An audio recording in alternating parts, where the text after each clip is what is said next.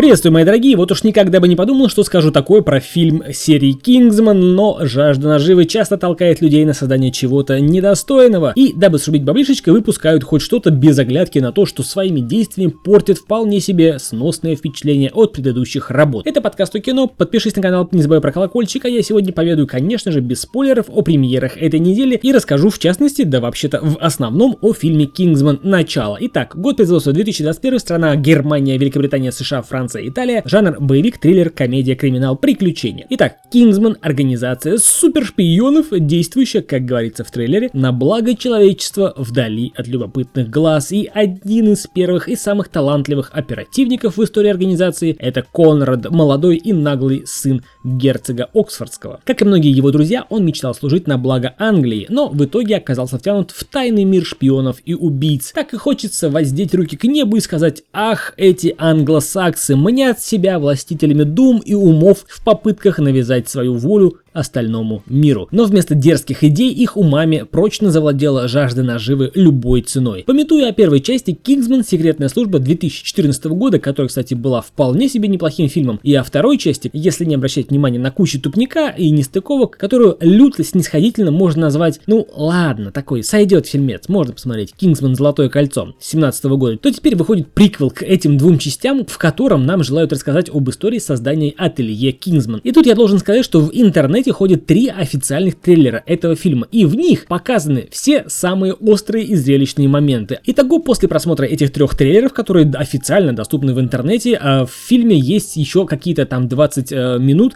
которые заслуживают поверхностного внимания. Все остальное это пустые и скучные диалоги, не несущие никакой смысловой нагрузки. Ну, разве что показать животноподобного грязного русского. Итак, визуальная, смысловая и даже музыкальные составляющие этого фильма представляют собой бессвязные обрывки каких-то идей и недосказанностей, как письмо дяди Федора из Простоквашина родителям. В общем, Кингсман начало это провал. Не рекомендую даже приближаться к кинотеатру, чтобы, не дай бог, этот фильм не собрал денег, хотя уже окупился в два раза. Черт. В общем, третью часть я смотреть не буду, и продолжение я уже не желаю видеть. А так как это еженедельный 124 выпуск подкаста кино, я должен рассказать и о других премьерах, которые выходят на этой неделе, но о них рассказывать не хочется, поэтому пройдемся быстренько. Крик. Хрен знает, какая часть уже по счету, поэтому год производства 2020 22 страна США, жанр ужас, триллер, детектив, слоган «Всегда тот, кого ты знаешь. Спустя 25 лет после серии жестоких убийств, потрясших э, тихий городок Вудсборо, очередной маньяк начинает преследовать группу подростков, раскрывая опасные секреты прошлого. Не смотрел целиком ни одну часть, и это смотреть не буду. Вам рекомендовать или не рекомендовать не могу, поэтому решайте сами. Следующий фильм называется «Фальшивомонетчик», год производства 21 страна США, Великобритания, Канада, жанр драма, криминал. Ради благополучия дочери заботливый и нежный отец Джон Фогель начинает грабить банки. Но став крупнейшим крупнейшим мошенником и вторым по масштабу фальшивомонетчиком в истории Америки, он поставил под угрозу жизнь любимой Джен. Если кратко, то Шон Пен сыграл нормально, а актриса, играющая роль его дочери, ну просто не дотягивала до звездного партнера. Хотя бы она красивая, видимо, поэтому тусовалась на площадке. В остальном фильм годится исключительно, исключительнейшим образом для домашнего просмотра. Ну и в финале этой примерной недели фильм «Убить босса» 2021 года выпуска «Страна России», жанр комедия, премьера в России 13 января. Трое друзей, блюстительница порядка из ДПС Ника, семьянин и маркетолог Стас и продавец детских игрушек Тёмыч решают устроить себе на Новый год